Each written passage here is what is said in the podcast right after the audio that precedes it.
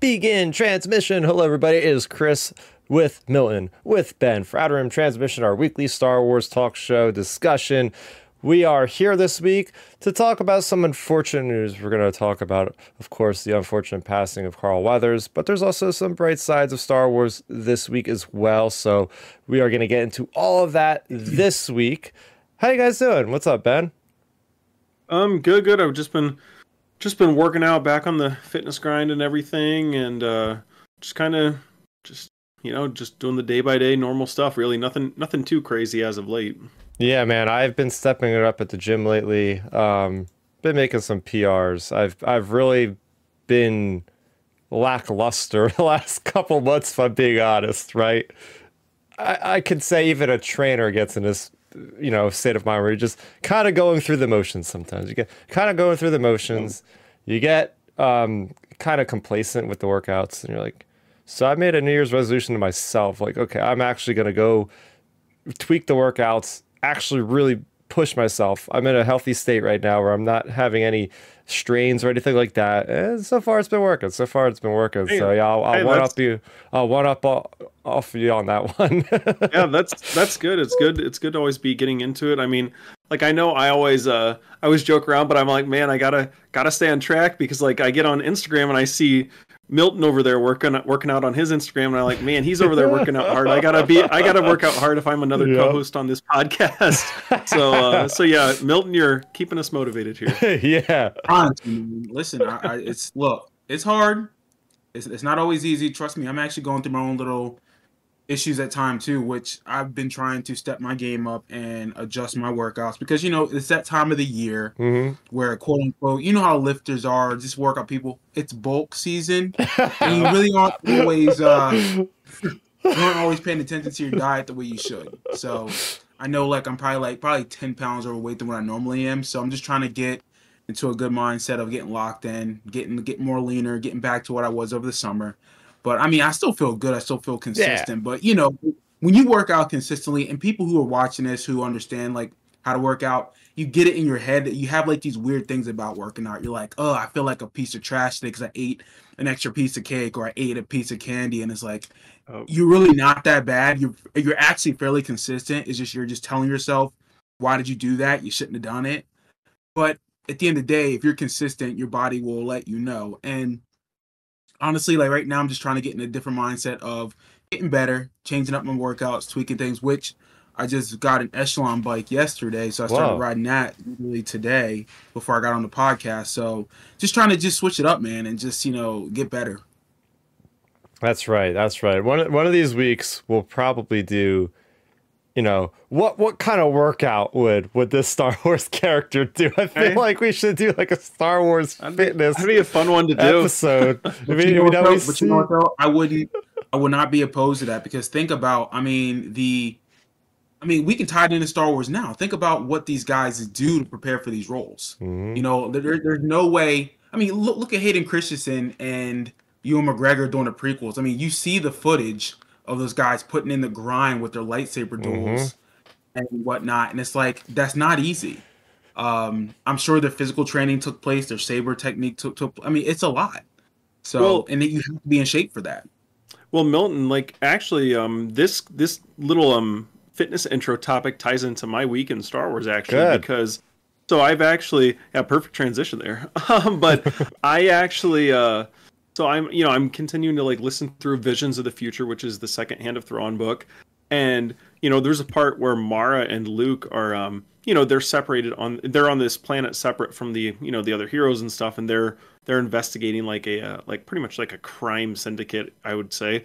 And anyways when they were um they were like in this tunnel and you know they basically had to like hop up on these ledges and support themselves because like there was this big horde of like pretty much like man-eating bugs like swarming through the entire like they're like little tiny bugs but you know you know when you have a big swarm of them it can just like take down one big thick creature. So anyways they were like Right. swarming through this cave tunnel and mara and luke were having to like you know they were like supporting themselves like kind of braced at like the top of the tunnel holding each other's hands across the tunnel.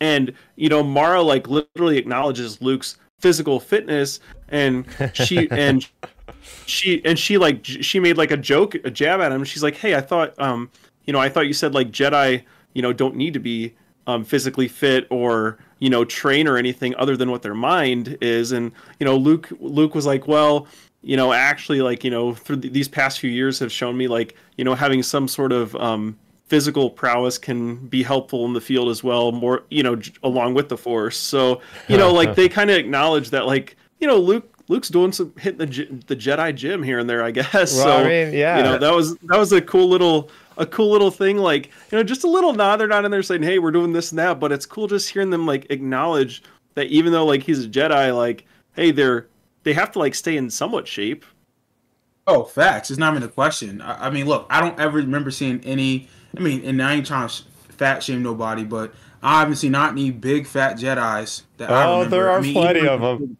Huh? there are There are? plenty of them, but it isn't legends. No, no, So but I'm sure. Here's the thing. I'm The sure old they're, like, Republic. older Jedi. I'm sure, sure they're on the council, not really fighting like that. The Uh. only one I can remember that was active was uh the guy with the like the five arms or whatever that fought the clones. But he was, I mean, he wasn't even fat. He was. no, he was a thick. Basilisk. That was uh Yeah, he was. He was just swole, husky. yeah. So Yeah. like me, you you can be somewhat husky, not as fit as a Jedi, but I mean, it does take preparation. I mean, look, you look at any martial artist, any kung fu, UFC fighter. Yeah, it's a more mental discipline, but there's physicality. Obviously, you have to be in somewhat shape to be able to move your body, be flexible, have quick twitch reflexes. You know, you got to know how to use your body. So Hmm. you got to actually work out. Come on. Oh There yeah, for sure. So that was that was kind of like my little week in Star Wars. It was cool, just like uh, you know, just hearing them acknowledge, like, hey, you know, and it was cool just seeing even that little tidbit, just seeing like Luke's character grow because back in the Heir to the Empire trilogy, because these books take takes place ten years after that trilogy, Hmm. and and you know, in that in that first trilogy, you know, when Luke and Mara are first interacting with each other and whatnot, you know, she had briefly mentioned before like physical fitness related stuff. And, you know, Luke shrugged it off kind of like, you know, arrogantly like, "Hey, I'm a Jedi master. I don't need I don't need that stuff." And now, you know, 10 years later, you know, after Luke had dealt with a bunch of other stuff throughout this time period, you know, now he acknowledges, "Yeah, actually, you know, hitting the gym is probably a good thing too." Yeah. It can be eating Twinkies and ho hos and still be a Jedi Master. I'm sorry. Yep. Come on, oh man, I, I don't got anything this week unless you do, Milton. Um, honestly, not really this week Star Wars related. Uh, I mean, I think the next thing will be for me to sit down with with the girlfriend and watch uh the Rise of Skywalker and get that update for you guys. Oh, actually, no, it's funny. Just yesterday, now, now that I think about her, yesterday she called me because she was in New Jersey visiting her sister, Oh, okay. and her brother her brother-in-law when I called was like talking about like the sequel movies and because he's he's the same way like us. He's really not into them and he went into this whole spiel and I can just see her face the whole time. She's like, "Oh my god, like what the hell am I doing with you?" Like she's calling me to talk to me, but I'm talking to the brother-in-law the whole time about Star Wars. like literally yeah, we're having a full conversation. We're like, "Oh yeah, That's great. blah blah blah." But it's cool though that you can literally just connect with anybody throughout the country, whether it's on a FaceTime, Zoom meeting, Insta, or YouTube. Just talk Yeah. Star Wars, how much people love that Yeah. brand. Like I that, mean, that's yeah. something right there. Yeah, that's great. It, it, it is the connection for a lot of people. I, I, wouldn't have half the friends I have right now if, if we didn't first talk about Star Wars because that's usually how it goes. It's like somehow somebody says to another person like, "Oh, you got to talk to, to me about Star Wars. This you got to talk to this guy Chris about Star Wars. He knows it all." And then, or at least a lot of it. And, and the next thing you know, they'll be like, "And then we'll be good friends after that." It's always the the focal point is the Star Wars, and that gets us to like converse, and then we talk about other things. And they're like, "Yeah, we're we're pretty good buds now after that. It's all because of Star Yeah, Wars." you know, it's like that. You you know, it's facts. It's like that with like me with like wrestling, Mhm. uh, or like like because again, I'm a Power Ranger head as a child and Oh. even as an adult. Just can't help it. I'm I'm OG, but like even like when people come to my office at my job, like I have um. I have a Star Wars like I think like picture somewhere displayed in my office. I have like a wrestling picture of Hulk Hogan and Andre the Giant facing each other. And I'll older adults walk in my office and be like, "Oh, you're a wrestling fan? Oh yeah, yeah. You like Star Wars? Yep." And we talk, we shoot the shit for like five or ten minutes about that. And again, I'm there to do work, but like it's cool that you can break down those walls in a professional setting and talk about something that gener- uh, that spans over generations. Yeah. So- yeah. It's pretty cool again having those those things in the office. I was just listening to the Geek Sack, my buddy uh, Matthew Wilson, and he was mentioning he t- he's a big Legends guy, and he's been a collector of the expanded uh, the Essential Legends collection, which I have a few of them. They're on my bookshelf behind me, but they have he was mentioning like they have really good nice spines. When you put them on a bookshelf, they're all uniform. They have a really cool design between all the Legends book, all look uniform. And he was like, yeah, these are good for my office, and like people come in and see them, and it's like so it's the same sort of thing, right? It's it's a good talking point, a good way to take down barriers. It's a good way to make yourself unique in, in an otherwise drab, like plain looking office. It's like, hey, here's my personality. This is this is what I like, you know.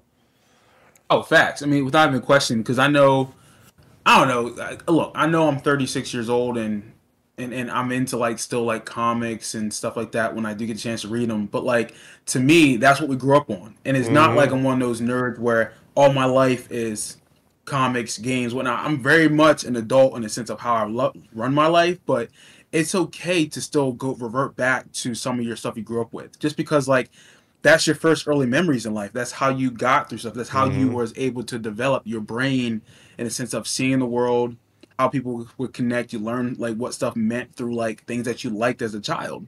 So and then when I talk to people that are older than me, that I'm talking about 20 years plus that see that stuff, they're like, oh, I remember that too. I remember mm-hmm. being at you know, the theater in 1977 when Star Wars came out. Or I remember being at yep. the theater when Empire Strikes Back came out in 83 or or um, or not 83, 1980 and Jedi came out in 83. Again, I wasn't even born yet until 87.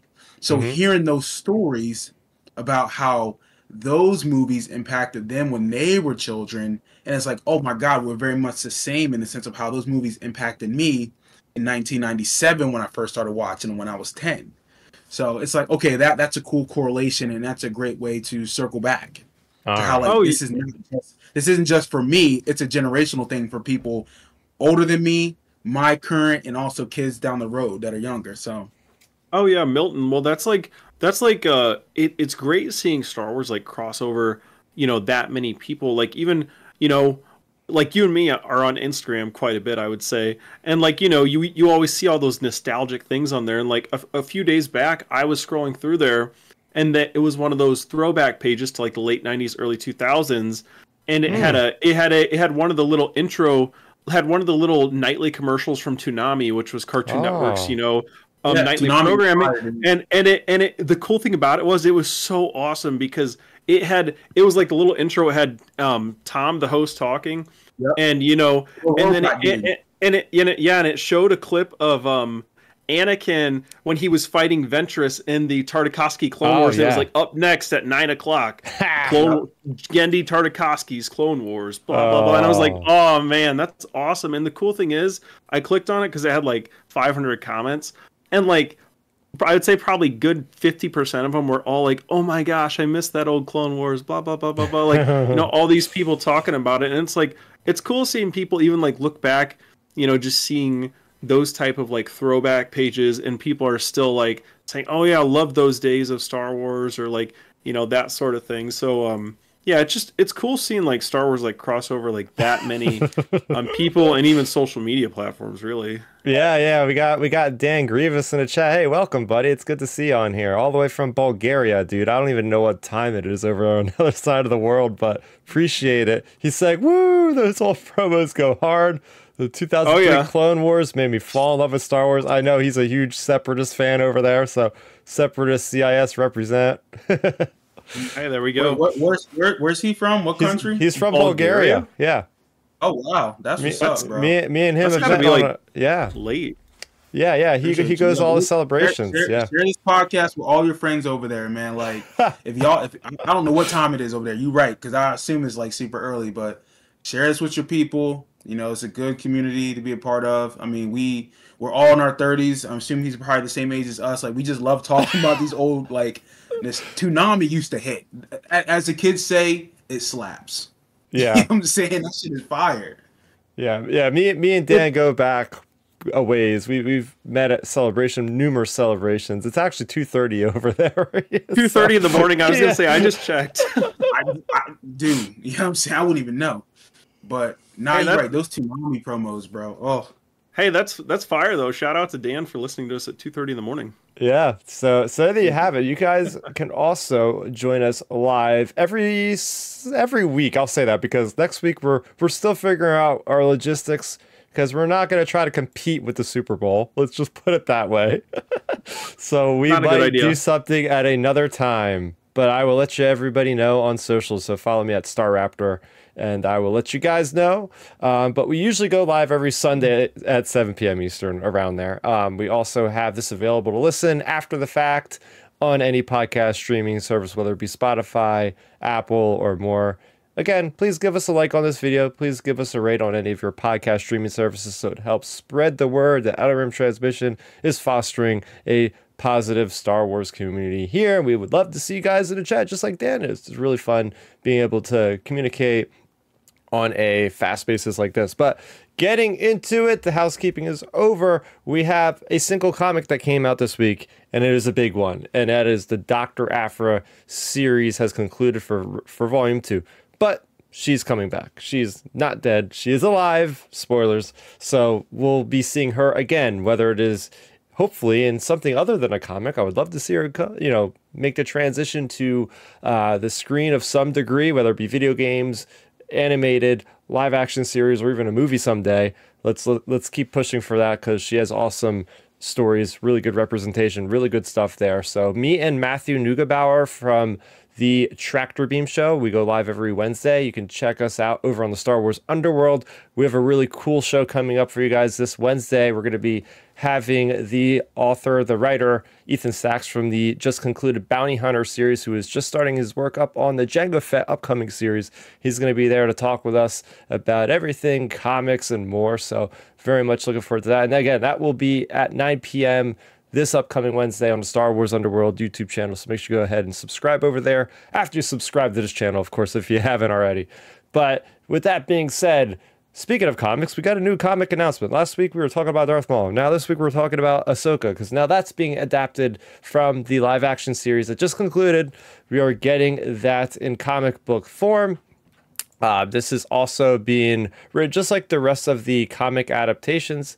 This one is being written. Uh, let's see. Do, do, do, do. Um, looking for the writer. Should have pulled this up a minute ago. But anyway, the cover issue, the cover art is by David Nakayama. Uh, I'm looking for. Oh yes, see, it's, we have Rodney Barnes. Rodney Barnes with pencils by Steven Cummings and Jorge Janti. So yeah, if you guys know what to expect from the Mandalorian comics, then I expect this will be just like the same, right? This is just the on the book representation of what happened on the screen. There's no interstitial content. There's no before and after. As much as I would like it to be like the Rogue One adaptation, uh, adaptation from Jody Houser, it is not that. So look for that coming soon to your store shelves. I believe in April that'll be out. I mean, the covers always look great on these things. I I'm amazed by the great cover work for. So even if you just collect them for that, I think it's worth it. And uh, that might no, it's not going to be a first appearance in Grand Admiral Thrawn because he got his whole miniseries. So Morgan Elsbeth, no, she was already in. The, I'm just talking to myself. Oh, this will be the first appearance of Baylan Skoll. So there might be a reason to collect issue number one at the very least, which I'm assuming will be getting a nice price bump. Um, so yeah, that that's enough of me talking about everything coming out. But um, I you know this is not something any of us would have expected. Um, but we did get the announcement. I believe it was on Friday night about Carl Weathers passing away at the age of 76 in his sleep. Um, I, I mean, everybody was just. I, I, I was looking on Twitter, you know, big um, sounding horn for a lot of, a lot of things, and just so many pleasant experiences. People were just, you know, remembering this really great actor, really great guy. I, I've seen this guy at multiple Star Wars celebrations, and every time he seems like the most genuine guy that is just happy to be there. He was happy to be with the fans. And again, none of these people are ever having to do this thing. And he would be the per- person that would actually do photo ops and he would do the autographs. Like he wouldn't just come for the five minute, like, oh, I'm going to be in the panel and go right home. Like he would spend the whole weekend there. I've seen so many pictures over the last couple days of just people getting, you know, photo ops with him and just an overall great guy. Um, throw it over to Milton. Um, let's talk about just this this great actor in general. Uh, yeah. I mean, look, I think Carl Weathers is one of the one of the unspoken great actors, you know, of this generation. Just because, I mean, we all know him from originally Rocky series, um, Mhm. and a lot of people didn't realize that he actually was a former NFL f- Yeah. football player. He played in the league for about one or two years for uh, the great John Madden for the Raiders. Um, got cut and you know transitioned into acting, which he got a degree from San Diego State Hmm. in acting. So he had a master's, I think, at one point too. So he's a very intelligent guy. He's a he's a character actor. Um, he he was very much underrated in my opinion, and I think as he's gotten more, as he's gotten older, and people were starting to really see him perform, I think they started to appreciate his work. I think people are seeing that now.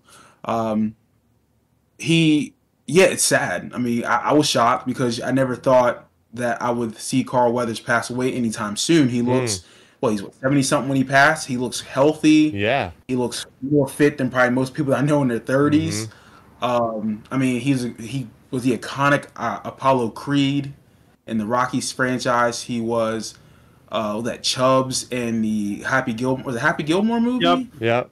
Yep. Yeah, I mean, he was he was a great actor in those roles, but I think when it comes to specifically for people of color, black people, I mean, talking about me in, in particular, he was an icon when it comes to black actors and, and, and people of color to see him in these roles. And he was one that, you know, was, was part of that Hollywood, you know, um, I guess royalty in the sense of people of color being an actor. So I really appreciated seeing him um, in that role. So, and it's just sad just because he was a great actor, and obviously for him to transition into Star Wars, I never would have saw that. Like, wow, Mm. Carl Weathers, Star Wars, and he fit in great. It wasn't even like, Yeah. oh, this took me out of it. It's like, oh no, he's Greef Karga. You know, he played the role well. He if he was built to be that character. So it is sad for Star Wars, and I don't. I mean, you might know this better than I, I do, Chris, or even you, Ben. But I don't know. Did they already start? Did they already start filming Mandalorian season four or like the movie? Uh, Mhm. They haven't. I haven't heard anything. It's supposed to film this year. Yeah, Oh, some- so I think they're gonna have to figure out a way to write him out with his passing. Hmm. Which I mean, I'm sure that's gonna be pretty solid. As much as they don't want to do it, they can figure out an easy way to do it. But it's unfortunate we won't get him in Star Wars anymore. It's sad that we lost um, an icon when it comes to cinema, when it Mm. comes to Black history. Uh, I'm sure his family's grieving at this moment, so shout out to them. But at the, at the end of the day, he was it was peaceful the way he passed. I think Yeah. they said he passed in sleep. Yeah. So um, it's sad, but then it's also we got to celebrate it because you know we, let's let's celebrate the good that he did too. Mhm. Um, and I actually just watched the video of him talking about being a working actor. He wanted to be a working actor, and he was a working actor. He was iconically never missed because he was always available. He was always around. People knew his face. They knew how he was. So I think that's his legacy of being a working actor that people recognize. That people say, "Hey, this guy put in the work. He put in the grind. He didn't cheat it." And you can clearly see it in his work. So Yeah. Go ahead, Ben. Yeah, yeah. I mean, I I think um, you know, I I can echo all those sentiments like from you, Milton. Like, you know, he's he was definitely like an icon. Like he had so many so many great roles. He always he always brought that screen presence. I felt like whether it be in Rocky or Happy Gilmore or of course the Mandalorian. You know, as we all know him as of late. Um, and like he just he was you know, he was just one of those relatable actors. Like, even though we've, not, you know, us three, you never met him in person, but like, you know, there's some actors that you could just see, like, it just seems like you could like go up and talk to him. Like, he seems like he was like a real friendly person. You know, like you mentioned, Chris, he was doing all those fan related things. So, like, you know, you have that to consider with him, and then of course, um, you know, when I saw his passing, and then like, you know, when I saw like when he um when he had like left the Raiders in like you know like I believe it was seventy or seventy one um, you know, an interesting thing that came to mind around then was he must have been um, he was in that early wave, you know, of African American actors like getting integrated and whatnot into Hollywood. Because at the same time, um, a couple years prior, you know, Jim Brown, the Browns' legendary running back, he he uh he made the transition to acting as well and you know so you have you had during that time period you had like several you know former athletes like that getting into movie roles so it was cool right. just seeing i'd say you know the difference with that though jim brown was i mean he's in my opinion the greatest running back ever and he transitioned into like I mean, big hits yeah. right well, yeah, away. He, yeah, yeah. I mean, he, he, was able to to do it because you know he was able to, I would say, transition right. over to Hollywood easier because of that star power and yeah. stuff. You know, and I, and I think I, I, think that helped Carl Weathers. Uh, yep. I mean, transition too. But continue. I'm sorry to interrupt. Oh no, no, you're fine. Um, yeah, so like it's that that's something that came to my mind when I when I saw that NFL that he was you know part of the NFL brotherhood as well because it's like oh that's cool just seeing like you know that same time period you have Jim Brown, you have Carl Weathers, you have these these actors like coming into Hollywood and breaking into it and like you know really making an impact and whatnot. Like you know obviously like Carl Weathers, you know he was one of the earlier like African American actors in Hollywood. Jim Brown, you know, for he was like the first interracial couple on screen. Like you know you have these actors like getting into things um in that time period. So like it was great seeing Carl Weathers like spearhead that, especially like obviously Jim Brown had his fame, but like you know, Carl Weathers, the Rocky franchise, that, you know, on screen, that was bigger. That was like one of the biggest, most iconic franchises in history, like other than like our main, like, you know, box office things like Star Wars or whatever. But like Rocky is right up there as like some of the most iconic things. I mean, heck, look at every, I mean, I would say almost every Eagles home game, Milton, on the broadcast, they mention the Rocky franchise basically almost every game because it's so iconic and so synonymous um, Dude, with, at, with every game I've been to, every game, when they start the pregame like kickoff, they play they play the montage of whenever you know how Rocky's like they'll say they'll start the montage music and they play the clip before that and he, he says win and they hear the bell. Oh, dude, I get goosebumps every time. And, yeah. and they hit the bell and that montage kicks in. Like Rocky, again, Apollo Carl Weathers made that franchise just as much as Sylvester Stallone did. Yep. So it's like it's it's iconic. But yeah, I'm getting goosebumps talking about that right now because I love going to those games as a huge Eagles fan. But oh yeah, I think I think uh, I, I think that's something big to consider with him.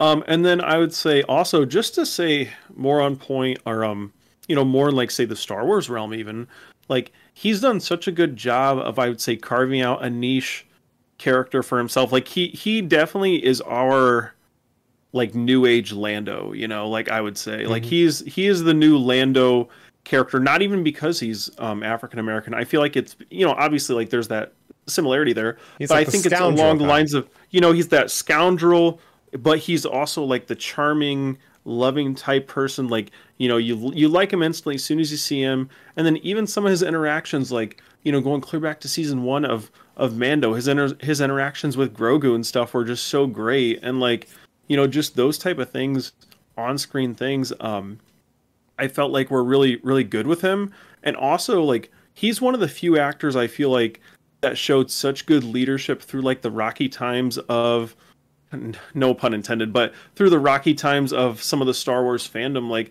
you know, you have like different Star Wars controversies, whether it be like like stuff with Gina or stuff with fans or whatever. And like, you know, Carl Weathers is always out there talking like, hey, like, you know he's he's always like kind of like directing fans kind of back toward the more positive rating um, more positive side of things which is good because you know a lot of star wars actors either just don't comment or they just kind of you know fuel the fire and it was great seeing like mm. the way hmm. carl weathers did things like social media wise yeah. like he was always trying to bring people together than drive mm-hmm. people apart yeah, um, I think we'd be remiss if we didn't mention Predator. I mean, opposite uh, acting opposite oh, yes, of Arnold Schwarzenegger, like the classic you know, bicep bulging handshake, all that good '80s iconography, right? The like, there's he, he, there's another role that I think you guys probably don't even know, but there's a very particular role in Black communities that he played called Action Jackson. The the, the action Action Jackson role that he played was kind of like the Black James Bond for us. Mm. Like, I mean, that's that that was a NAACP nominated, you know, movie. It, it, wasn't something that was mainstream, but to Black America, if you mention Action Jackson, they're gonna be like, "Oh yeah, fire!" It's kind of like Shaft, oh, uh, okay. like that role. So like to me, that's why I keep talking about the the relevance of him transitioning into Star Wars, but how Black America still appreciates him because he's able to mainstream into that that that that role but, but also tie back to oh my god, he's one of us. Like he was still Mm. rocking with you know that genre, which is like what we love growing up. So again, Predator's dope. Rocky, Jackson Jackson, like in all his little iconic roles, and like he's all the stuff he did with Adam Sandler. Yeah. I mean, it's just I don't know, man. I just I just love the guy. Like he's always been one of those guys that I looked up to as as, as an actor, but also someone who's like, okay, this is how you do it. It's how you be a professional. You know, when I- it comes to doing your job. I, I do think we also have to mention as well, along with his acting, um, his acting um, work, we have to mention his directorial work as well, because Yeah. like you know him, his episodes he's he's directed in The Mandalorian.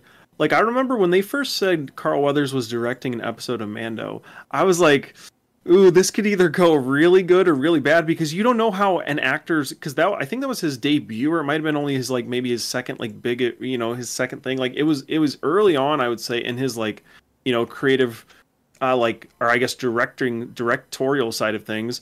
So like when when they said he was directing something, I was like, "Oh man." This could be interesting because you know you don't know what to expect from an act. Someone you know that's like taking just another actor, you know, any other actor and saying, "Hey, direct something." And especially with it being the Star Wars franchise, it's like, "Ooh, wonder how this is going to be." And then his episode turned out really good. It was a good action-packed episode.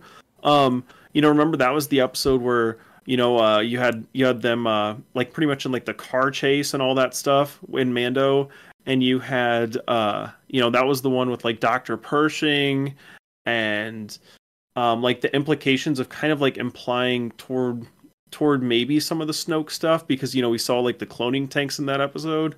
So like it's um that was a pretty good episode I would say that he directed and like I remember like when we when we watched it and reviewed it at that time it was like oh yeah this was a good surprise like you know it showed that he had directorial skills and not just acting skills. Yeah, I I want to bring this to attention. Um, this is probably the best representation I've seen of somebody explaining on a personal one to one of how Carl Weathers affected him, and that's with Gina Carano. She put out a long post on on Twitter X, and about how he was really able to get her as a director, as an actor. They're both cut from the same cloth, right? She came from what was it, MMA or something, boxing, something Yep. like. And so she was in the same mindset, like him coming from sports, her coming from sports, her trying to figure out how to be in this high caliber role that is going to change her life. And Carl Weathers was there for her while she mm. was acting, but also after she was fired. She talks about this straight up on her Twitter. You know, Carl called me directly directly after I was fired. I wasn't in an emotional state where I could pick up the phone because of how upset I was, but we did end up speaking later on. He was gentle and encouraging and didn't want me to give up. He was letting me know that he wasn't throwing me away. He was trying to keep my hope alive in what seemed like quite a hopeless situation. He showed me he cared. That is who he was. And, and this goes on. It's a very long post, Yeah. but very heartfelt. And that's just one example of this guy. No matter what, he's he's there for his people, and Well, I th- it really just shows you how good of a kind-hearted guy this guy, you know, he was. Well, I think to throw in there, um, you know, when you're when you're talking about her, that's like that's like one of the biggest, um, like obviously, like you know, you you know, respecting Carl Weathers for all he's done in his career and everything, but like when you know when like I mentioned before, when Gina was going through all of her uh, stuff through social media, you know, we don't have to rehash all that, but like you know, when she was going through all of that stuff. I think one of the biggest things that made me like really respect Carl Weathers, like say off the off the silver screen per se, like outside of you know filmmaking, was when he you know he said at like Comic Con or one of the conventions, like, hey, you know, just because like I don't agree with like Gina's politics doesn't mean I'm not going to treat her like any differently when we're working together or anything. Like I'm still going Right. to treat her like a good person. I'm still going to be nice to her, etc. Like you know that's awesome because you know with with the climates of politics and things nowadays, you know most people will be like, oh no, you're like this type of person, not going to like you. So like that was like major respect to Carl Weathers for like you know just setting that aside. Like who cares? Like just be a normal person. Like you don't have to like you know judge someone just based on political views and stuff. So it was it was like really like a big respect earning moment I think for me like where I was like dang that guy's definitely like an actual just good dude like who's not just you know just a Hollywood snob. So it was it was cool just hearing him talk like that. No, I, I agree, and I think that ties into like having real friends in this business. You know, I'm I'm sure Holly. We all know Hollywood's very fake in a sense Yep. of how people perceive their lives and whatnot. I'm sure it's very rare to find actual real friends or people that you can trust in that business. Just like anything we do in life, but especially in that cutthroat type of environment. And for him to say, "Hey, yeah, I, I, I may not agree with what she's saying, but you know what? She's still a human being. It's someone that she's still part of my family of actors and Star Wars, and I'm going to support her. You know, yeah, we may have a talk about stuff off camera, but I'm still to like show you know solidarity. And I think people need to take example of that. I mean, that's someone that you we should be I wouldn't per se look up to, but at least take an example of. You know, someone who's saying, "Hey, it, it don't have to be about politics. It's got to be about how I treat people and respect people." And Mm. I think that's what I strive to be when it comes to how I live my life. I cannot like what you're doing in your personal life or in your political life or whatnot, but if, if you respect me, I'm respect you.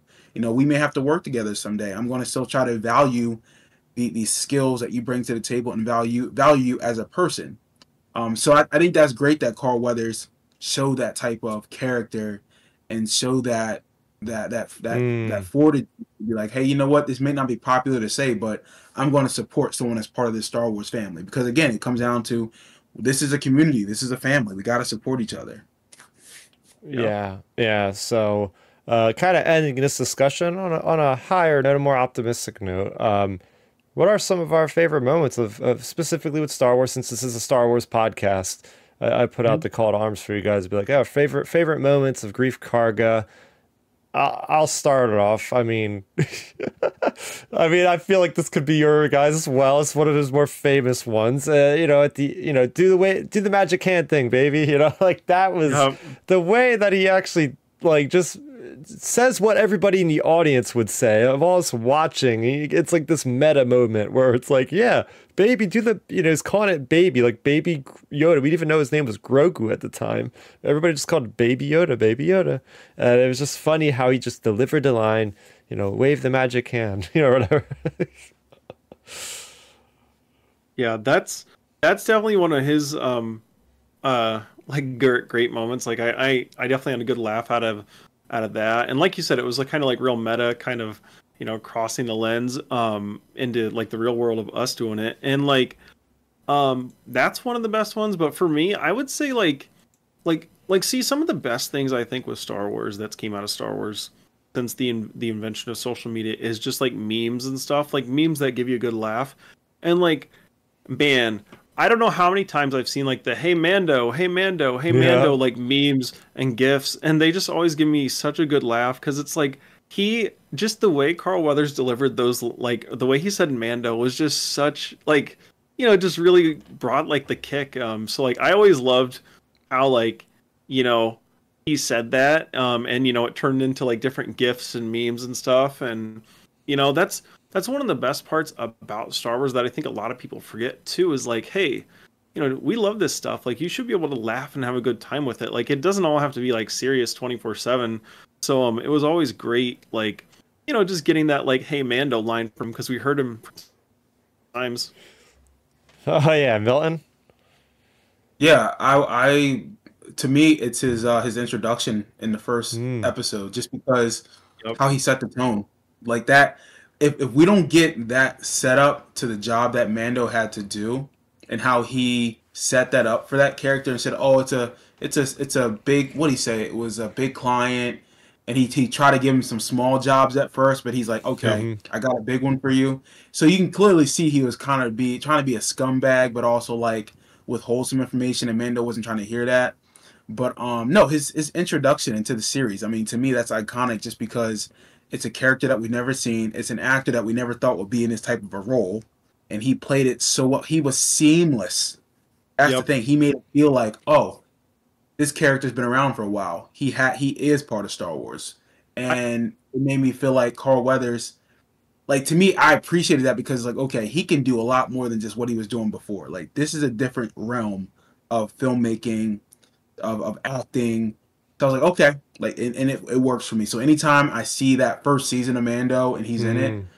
I, I'm I, I love it. I Oh, do yeah. think um it's worth the mention as well in Mando season three when he's like in the in the town when those uh when those people come, like when he's when he's the having his droids with the Yeah. cape.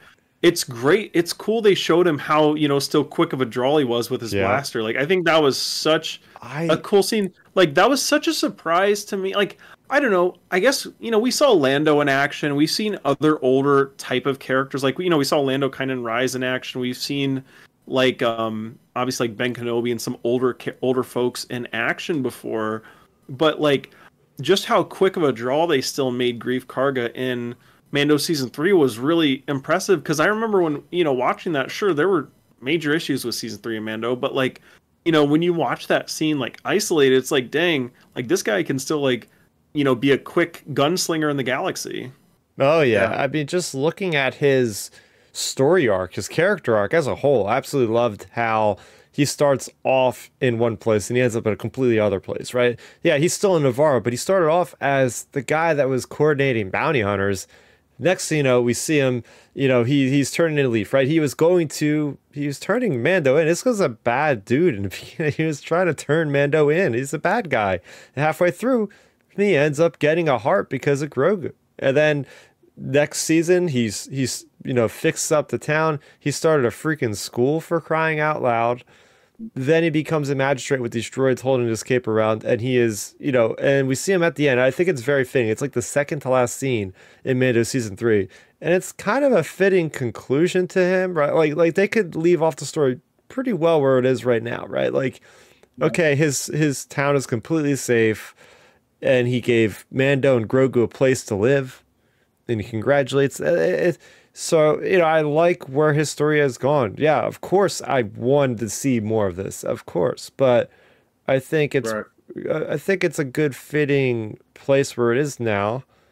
But you know, for sure, for And sure, really- yeah, I'm about to say, and honestly, if, if I would, if I was Dave Filoni, I mean, look, the easy answer I think fans would say, well, just just recast them, just recast them. Which again, they, they could, you know, like no no one owns this character except for like the corporation itself.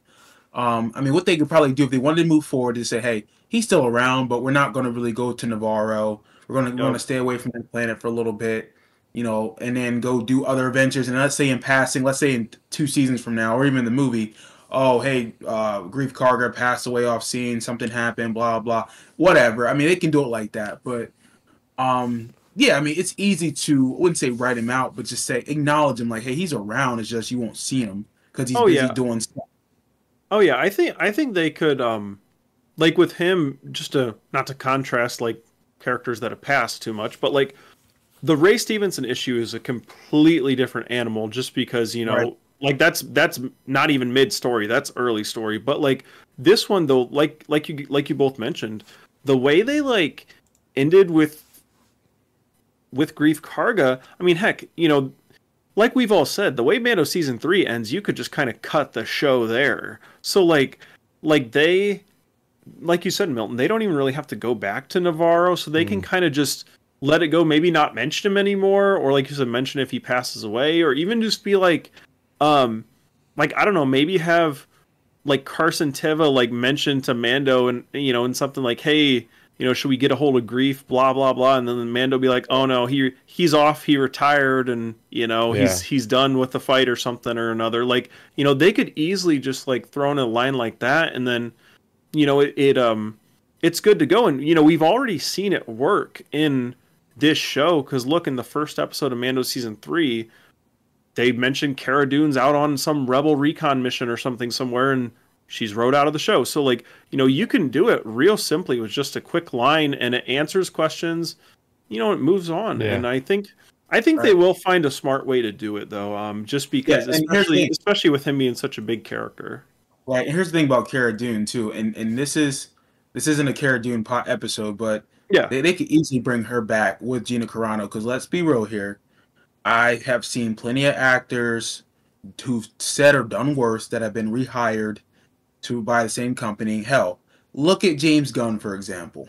Okay. oh yeah, yeah. He was quote unquote fired by Marvel, and then they brought him back to do uh, the last Guardians. movie for Guardians, and now he's ahead of DC. So, and, he made comments ten years ago about whatever he said, but you can easily bring her back. I just want to just make sure that hey, let's not forget about Cara because I still love that character, and I think Carl Weathers' words about her really is a huge impact of like, hey, all can be forgiven. Let's move on. You know, people say things, but which again, I think we need to remember how he still had her back and how hopefully Disney and Lucasfilm can say, hey, you know what? Maybe we need to separate from her a little bit. Let's bring her back. Let's let's let's take a page from Carl Weathers. Yeah. Yeah. Um, we got we got it. I don't want to say too much about about the future of this character because it's still fresh for a lot of people. Um, you know, after his passing, so, so, you know, we'll get we'll get more into speculation on, on another podcast about yep. about Greef Karga and all. But um, just kind of chiming in with the chat here, everybody's you know saying their experiences with with Carl Weathers. We got Chris Forsyth. It was literally he asked them a question like last year at a panel Hmm. Um, I would like to know what the question was, man. Um, and then we hmm. also have Dan Grievous. Greef Karga is one of the best parts of The Mandalorian. I adore what Lucasfilm did with this character. So there's so much heartfelt praise given out to this character. People and this actor, people just really, really loved them. Um, so we're sad to see you go. Um, but yeah. you know, we, again, we wish uh, condolences to the family, and I, I'm at least he died peacefully in his sleep. He wasn't in oh, pain. Oh, yeah. I mean, that's and that's the thing though too. Like we can't like that's what's important though. Like is is that he was able to pass in a peaceful manner. You know, we can't we can't forget about the family because it's easy for us to come up here and just talk about the Star Wars element mm-hmm. of what he meant mm-hmm. to, to, the fandom. And, and again, that's and I understand that because that's how we know a lot of these characters and actors. You know, through their work. Um, but we have to forget that. Well, we, we can't forget that this was a human being that had a family, and mm-hmm. hopefully hopefully, I would love to say if a family member was watching us talk right now, hopefully they're saying, hey, you know what though? These guys, they they, they love my dad as, as an actor. They loved him as a character actor within Star Wars. We we we we see that they are, are respecting his legacy and that they, they understand that hey we're hurting too and we're just trying to put some positive information out there mm. about this, this this guy and just say hopefully people can go back to appreciate his other work besides Star Wars. So yeah, there you go. I couldn't have said it better than that. And I can't really segue very easily from that discussion, but we're to just jump into a cold. So, we just got news that Star Wars won a Grammy, everybody. I know. Wait, huh? What, yeah, that's a music award. So, Jedi Survivor has claimed the best soundtrack. Uh, what was? Let me see. Uh, best score soundtrack for video games and other interactive media. Star Wars Jedi Survivor composers Stephen Barton and Gordy Haab. So there you have it. They had some stiff competition too. They were up against Call of Duty, Modern Warfare 2, God of War Ragnarok, Hogwarts Legacy, which had an amazing soundtrack by the way, and some other game called Stray Gods, the role-playing musical. So this was not, and I did my research real quick. This was not the first time Star Wars won a Grammy. They won a Grammy. John Williams did specifically for the Galaxy's Edge um, theme park, the theme park music. I would have never guessed that. yeah, so I can't say it's the first win, but it is pretty cool to see that they actually won something, and they've been nominated so many times for Emmys, uh, so many times for like the technical awards in the Oscars. And I believe this is the first time this category was even introduced. and they won it off the bat. So props and praise goes to everybody, those two composers. And I believe those composers, at least I think it's maybe Steven, is actually the one that's involved with the Indiana Jones game coming out. Indiana Jones and the Great Circle this year, which if you've not watched that trailer, watch it because that looks better than the last two Indiana Jones, and it's a video game. So, and that soundtrack kicked butt. But anyway, yeah, just yeah, this is awesome because I, I, I believe I'm the only one out of you you two that have played the game. But I mean, this this game, the music is part of of the DNA of the game, and what I mean by that mm-hmm. there are scenes that you know, removing the music, eh, they definitely wouldn't hit me as hard as they did. Um, a lot of emotional, heartfelt moments that kind of pull at the heart and rip it out of your soul, right? Kind of moments, and the the, the awesome themes of Cal Kestis sprinkled throughout. This is this is what a AAA game deserves, a soundtrack like this, and you know, and it, it, a lot of this stuff comes from the first game, Fallen Order, and you know they sprinkle in like the rest of Star Wars, right? You you always have these themes from different characters that play throughout, like the Han and Leia theme and stuff in the original trilogy, and the Force theme and all that sort of stuff. So them inventing the the Cal Kestis theme and its kind of camaraderie, the companionship of you and your buddies on the Stinger Mantis really really hits home. Um, but I mean, throughout all the years, I mean, my earliest memory of a Star Wars game, of course, here we go again, Shadows of the Empire. You know, dun, dun, dun, dun, dun, dun, dun, dun. I'm not trying to make this like the soundtrack show by Steve, uh, um, Collins over there, David Collins. It's a great podcast he used to do. But uh, you know, Shadows of the Empire had a great theme there. Knights of the Old Republic, the original RPG, Yeah. something that was stuck in my head for years. It still pops up every once in a while, right? So Star Wars, up until now, I feel like it definitely deserved this award because those soundtracks they go above and beyond what a normal video game requires to make these Oh, things yeah. like the movie esque No. quality. Yeah. You know what though? You know what's funny about that? And I was just fin- what was I just watching the other day? The um, the Empire of Dreams documentary, which is one Great of my favorite documentaries. Yeah, and they talked about how the first Star Wars movie won like or were nominated for ten Oscars, won seven or whatnot. And you talk about Grammys, how you're shocked that you don't hear like they're, they're not winning more. That's the thing. Star Wars have been getting robbed in a lot of these award shows, whether it comes to Grammys or uh, Emmys or you know um, Oscar nominations, because like for for the music should be nominated every year without without question. For for sound design for um technical whatever it should be nom and they never it's it's appalling.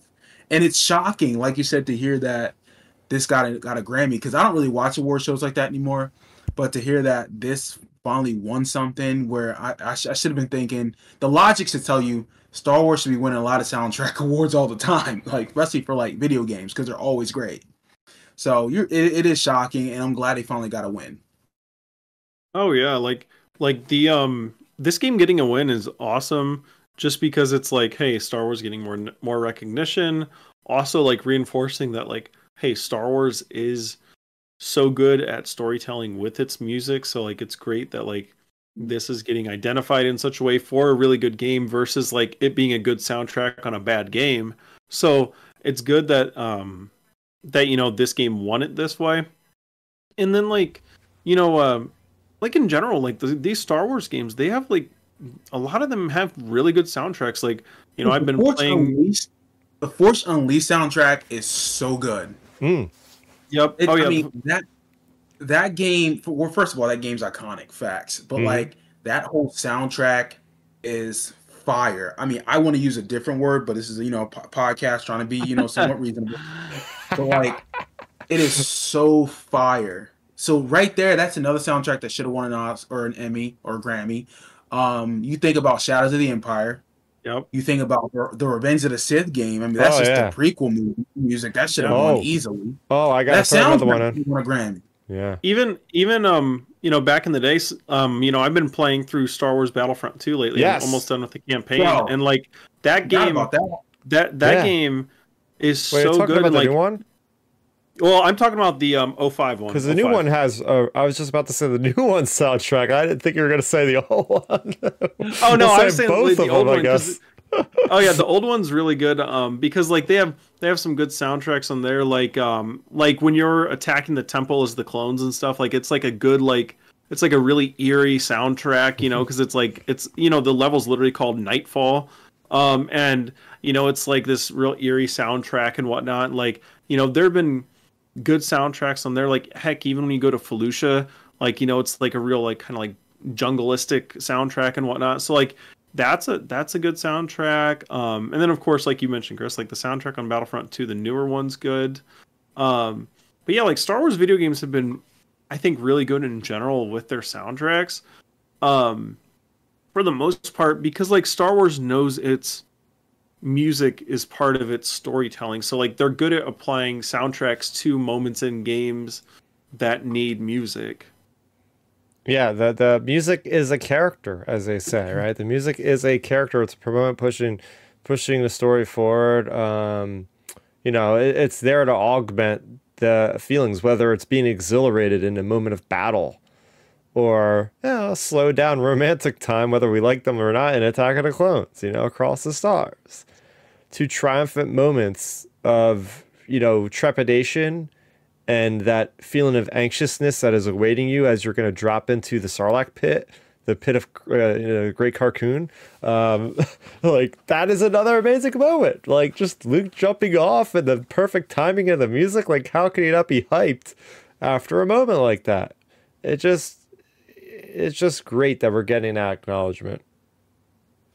Oh, for sure. Like music, music um, for Star Wars is definitely like as big of character as any Star Wars character, you know, on screen. Like it's it's great seeing music be this this impactful, like especially for like a game game at that. Like that's that's um that's a really great thing. And like, you know, music in in mediums like this, it's just you know, there are certain franchises when you when you watch a movie, like some music it's just forgettable. Like you don't even remember the music when you when you listen when you um when you uh, don't even you know you know when you're not watching it you don't remember the music from from certain things like you know think about even just under like the Lucasfilm umbrella we have Indiana Jones like Mm. that theme song or even say under the Spiel under the um John Williams umbrella like you know Indiana Jones you have Jaws you have Superman you have Jurassic Park all those things that I just listed off if you've seen them before you're probably automatically thinking of the soundtracks because like those soundtracks are as good as the character I mean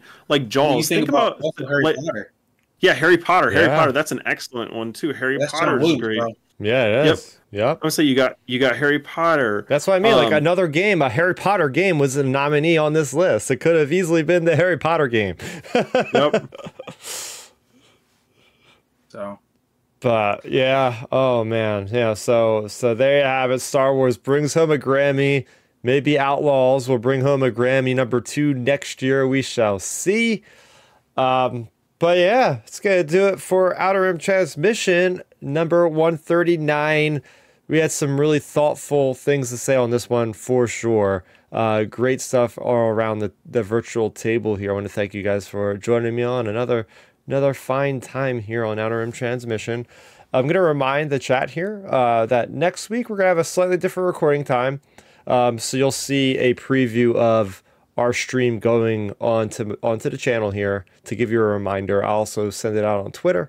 Uh, so you guys will be prepared if you'll be reminded it's going to be at night at some point. It's just got to nail down a day and who's going to be all able to be on, but we'll be back in some capacity talking about a fun thing next week. And I don't usually talk about what we're talking about next, but being it is a Super Bowl, you can come prepared to listen to us talking about sports and Star Wars to some degree. So whether it be pod racing or huttball or some other things I have to dig up on the good old Wikipedia, we're going to be talking about it next week on the show. So get ready for that. It's going to be a fun time around this place. So where can the people find you, Milton?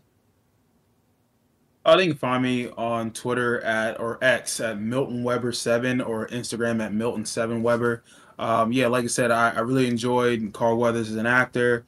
Um, his legacy is always going to be intact in, in my head. So sad day for the world, sad day for his family, but it's also a good day to celebrate and to remind people of how great he was, not only as you know a character actor, but someone who was very impactful in the community of Star Wars. Oh, yeah. Very good. Very good. Ben? Oh yeah. Oh yeah, I can echo all those sentiments. Um for me, you can find me on Twitter and Instagram at Real Ben Maynard. I'm always talking Star Wars or fitness or sharing nostalgic memes on Instagram. And this week I don't really have too much going on other than just like the basic, you know, basic fitness stuff. And then I've just been slowly um, watching through Arrow. Like I'm on season three right now. I'm just just got in two three episodes in right when um, some stuff happens to Sara. So it's Ah. it's uh it's definitely some good definitely some good uh good vibes with Arrow season three, especially because this is where the League of Shadows start to get involved Oh. and and it's so good and like even you know since we're since we're on the outro um like even in arrow the the the music is the character because like the league of shadows went or the league of assassins um League of I forget what the term- Assassins. league of assassins yeah league of assassins they um they have their own theme and when you hear their theme like you hear the theme before you see them but like you know it's them coming so it's like it's cool just like even in that show the music is its character is is a character so like Uh-huh. it's just cool seeing like you know music be a character even across all spectrums, not just Star Wars. But Yeah. yeah, that's what I'm that's what I'm going to be up to this week. Just slowly watching through Arrow season three in the evenings. And speaking of which, this is as perfect as a layup as I can get because I have recently completed Suicide Squad, which is another DC property, and I'll be reviewing that over on my blog at starrapter.substack.com. So get ready for that. I'm going to start writing that up ASAP. And I also play through Gotham Knights, which has a lot of League of, League of Assassins stuff for Ra- Ra's al Ghul and Talia al Ghul. So I am very much steeped into the mythos of DC right now because I went from literally one game to the next, and it's it's great to be back in Gotham, Metropolis, Batman, Superman, everybody in between. So I'm having a good time over there. So expect me to talk some DC later on in the week over on that platform. And as I said off the top of the show, very special show we're having over on the Star Wars Underworld on our Tractor Beam Weekly show. Me and Matthew are going to be sitting down virtually with the writer of the Bounty Hunter series, which has concluded, Ethan Sacks, who is also writing the upcoming Jango Fett miniseries. Yes, I get to pick this guy's brain about my favorite prequel character. So be ready for it. It's going to be awesome. Wednesday at 9 p.m. Eastern. I'll shout that. I'll, I'll shout that from the rooftops all over the internet. Um, so be ready for that. So that is going to do it for us. You can follow me over on Twitter at Starrapter and subscribe, of course, and hit that bell notification because it's more important than ever for this week because we are going to be going live at a different time. So be ready for that. For Milton, for Ben, for I, Chris, aka Starrapter, that's going to do it for us here with the Outer Rim Transmission, episode 139. May the Force be with you. Be peace. Good night, everybody.